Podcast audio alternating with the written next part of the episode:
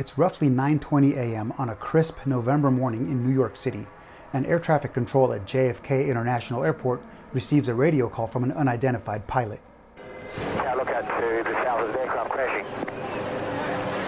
Say again? An aircraft just crashed to the south of the field. An aircraft crashed south of the field? Aircraft fireball. The controllers look out their windows and see a huge black ball of smoke. 9/11 was barely a few weeks ago, and after all the security measures, another airliner full of civilian passengers had come down. Could there have been a bomb that slipped past security?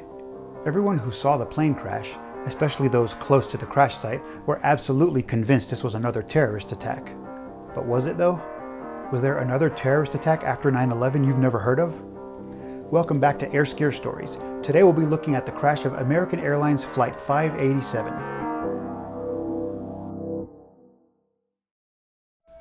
It's the 12th of November, 2001, a beautiful sunny day with perfect weather for flying. American Airlines Flight 587 is a regularly scheduled passenger flight from JFK International Airport in New York to Las Americas International Airport in Santo Domingo, the capital city of the Dominican Republic. The aircraft for this flight was an Airbus A300, which was delivered to the airline in July 1988. The plane had a two-class seating configuration with a capacity for 235 passengers in economy and 16 in business class. A total of 251 passengers were expected on board the plane that day. The captain for the flight was a veteran captain named Edward States, but today he wasn't going to be actually flying the plane. Instead, the 42-year-old captain would be the pilot monitoring and dealing with radio communications, while his first officer, 34-year-old Sten Molin, would be at the flight controls. The flight's departure had been delayed by about 30 minutes due to the recent events of September 11th, which had left everyone in the city, and around the world really, on high alert. Passengers had been checked twice to make sure no one posed a danger to the flight. At 9:11 a.m. Wait, really? 9:11? Okay, at 9:11 a.m., Japan Airlines Flight 047, a fully loaded Boeing 747, takes off from JFK just ahead of American Airlines Flight 587. They follow immediately behind the 747 and line up on the runway in preparation for takeoff, and are advised of potential wake turbulence from a huge jet by air traffic control. Wake turbulence is a byproduct of the way air flows up and over the wing of an aircraft. The air at the tips of the wings forms a vortex like a sideways tornado, and since there are two wings, every airplane that's flying is generating two counter-rotating vortices which trail behind it throughout the entire duration of the flight. As you might imagine, these can pose a real danger to any other aircraft that pass through it, especially if the leading aircraft is much bigger than the one that follows it. Which is why air traffic control is constantly warning pilots who are waiting to take off to be aware of possible wake turbulence from the plane ahead of them. Flight 587 took off at 9:14 a.m. without any problems. At about 9:15, the captain made radio contact with the departure controller stating that they were already at 3,300 feet and climbing to 5,000 feet. They were then instructed to climb to and maintain an altitude of 13,000 feet. But just a few seconds later, the plane runs directly into the wake turbulence of the Japan Airlines 747 that they'd been warned about. Although it does pose a danger, it's usually not significant enough to cause any damage to the plane or any danger to its occupants. It does cause a hell of a bumpy ride though. So First Officer Molin, who's flying the plane, quickly tries to correct the situation to keep the wings straight and level. He uses the control yoke as well as the foot pedals, moving the rudder from right to left and back again in quick succession, trying to get through the powerful wake vortex. This is certainly not his first time handling a situation like this. All pilots are taught about wake turbulence and how to handle it effectively in the air. But this time something horrifying and completely unexpected happens. They hear a deafening bang coming from the rear of the plane, and then First Officer Molin suddenly realizes he's losing control of the plane.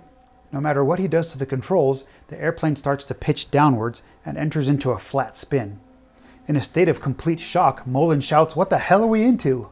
Captain States replies, "Get out of it! Get out of it!"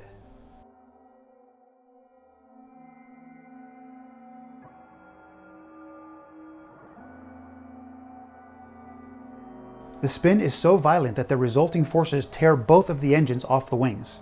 A few seconds later, the plane slams to the ground at Newport Avenue and Beach 131st Street on the Rockaway Peninsula in Queens.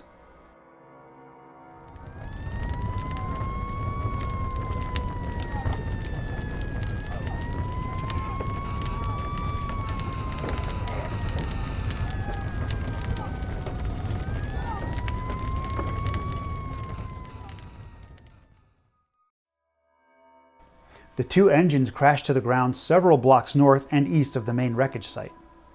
One of them fell near a gas station, but thankfully it only caused minimal damage. The other one, not so much. It crashed into a house and caused major damage to a boat that was parked nearby. Immediately, some people on the ground start running towards the wreckage to see if they can offer any help, while others frantically call 911, fearing another terrorist attack is taking place in New York City. On getting to the wreckage site, it quickly becomes evident to rescuers that none of the passengers or crew members aboard the flight could have survived this crash. All 260 people aboard the plane were killed in the blink of an eye. Even worse, it's later discovered that they weren't the only casualties. 5 people on the ground were also killed by the airplane's sudden dive. In the Dominican Republic, the friends and family of the passengers are slowly informed of the crash. You can imagine how awful it would have been for them to receive such devastating news, especially for those waiting there at the airport. Several questions remained on everyone's minds after the accident. What could have caused a perfectly functioning airplane to lose control and just drop from the sky? What was that explosion that multiple people reported hearing? And was this another 9/11 style terrorist attack on the citizens of New York City? An NTSB GO team is deployed to find answers within an hour of the crash. Right from the afternoon of the accident, and for the better part of 3 months, they meticulously investigated the case, collecting and reassembling the basic form of the plane's structure, and conducting almost 350 interviews with eyewitnesses to the crash. They ruled out a terrorist attack right from the start, based on the lack of any evidence for one. That is, until they went through the cockpit voice recordings and heard the sound of the explosion just before the crash. This made the blood in their veins run ice cold. But after carefully comparing the time of the explosion on the cockpit voice recorder to video footage of the flight's last moments captured by local CCTVs and security cameras, they weren't able to see anything that looked like an explosion at all, and concluded that it couldn't have been a bomb that brought this plane down. Recovery teams were busy gathering debris from all over the city, and one of them found something completely unexpected in Jamaica Bay. The entire detached tail of the plane was found floating in the water, completely intact. Now, finding the tail of a crashed plane completely intact so far from the crash site was completely unprecedented. Tails don't just fall off of airplanes. At least, they're not supposed to. This finding put Airbus in a very uncomfortable position, as the NTSB suddenly became concerned about the safety of the Airbus A300's rudder system design.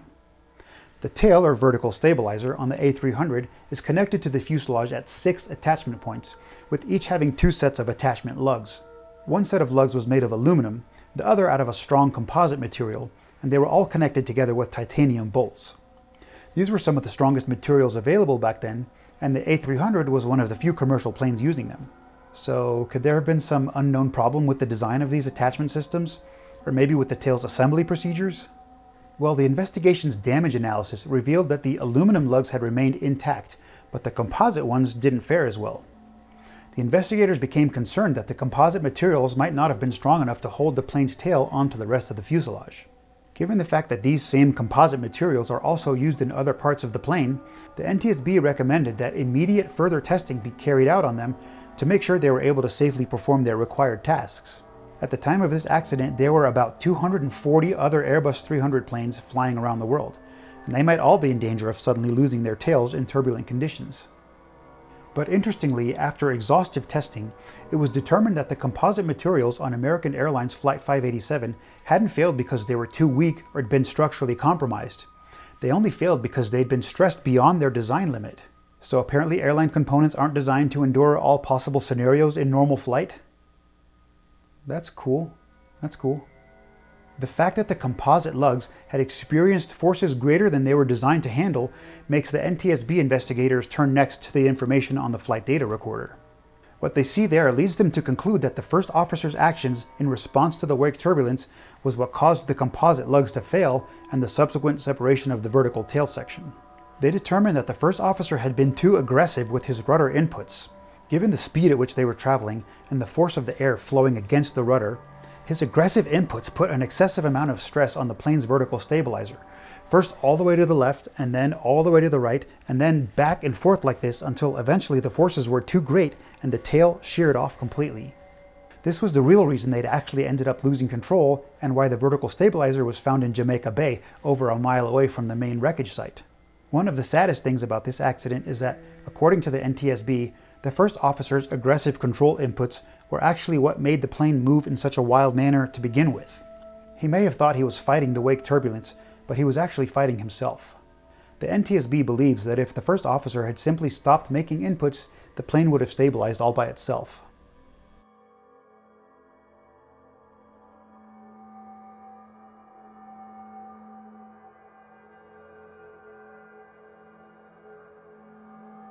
So how could a pilot with extensive experience flying large commercial airliners not know this? How could he fly a plane in a way that would rip off the tail and send it crashing to the ground? Was he incompetent or stupid or what? Well, further investigation by the NTSB revealed that First Officer Molin had been known to have the tendency to be aggressive with his rudder inputs. Colleagues who'd previously worked with him said that he was essentially a well-skilled pilot, with the exception of some pretty bafflingly aggressive rudder pedal inputs. One even said that Molin had been so aggressive on the rudder pedals when they'd been flying a Boeing 727 together that he thought they were experiencing an engine failure. When asked about this, First Officer Molin told his colleagues that he'd been trained at the American Airlines Advanced Aircraft Maneuvering Program, or AAMP for short, to do this. Wait, could he really have been taught to make these heavy-handed rudder pedal inputs by his own airline's training program? The attention of the investigators then turned towards the AAMP, which was a series of lectures and training scenarios developed to give pilots the necessary skills to recover from situations that they wouldn't normally encounter during normal flight operations. These included inverted positions, nose high and nose low upsets, steep bank angles, and wing stalls. The investigation brought to light the fact that the simulations run in these training programs were often not entirely realistic, which led to pilots making exaggerated control inputs in order to regain flight stability, the exact thing that the first officer had done on Flight 587. So basically, this tragic accident occurred because the airline had incorrectly trained its pilots to aggressively use the rudder pedals when encountering wake turbulence. In the aftermath of the crash, the Allied Pilots Association submitted a report to the NTSB claiming that the rudder on the A300 was extraordinarily sensitive to inputs, and that this sensitivity wasn't mentioned anywhere on the American Airlines training manuals, which might explain the co-pilot's actions on Flight 587. When this became public, however, it led to a heated exchange between Airbus and the Allied Pilots Association. The association argued that Airbus should have told them about the unusual sensitivity of the rudder system. Airbus replied, saying that it was American Airlines' fault for failing to train its pilots properly on the characteristics of the A300's rudder. They further argued that tail fins are typically designed for full deflection in one direction when the plane is below its maneuvering speed, not to withstand multiple abrupt shifts from one direction to the other. It's pretty effed up to think that the second deadliest aviation accident in the United States could have been avoided if just a bit more care had been put into pilot training and proper sharing of information between aircraft manufacturers and the airlines that fly them.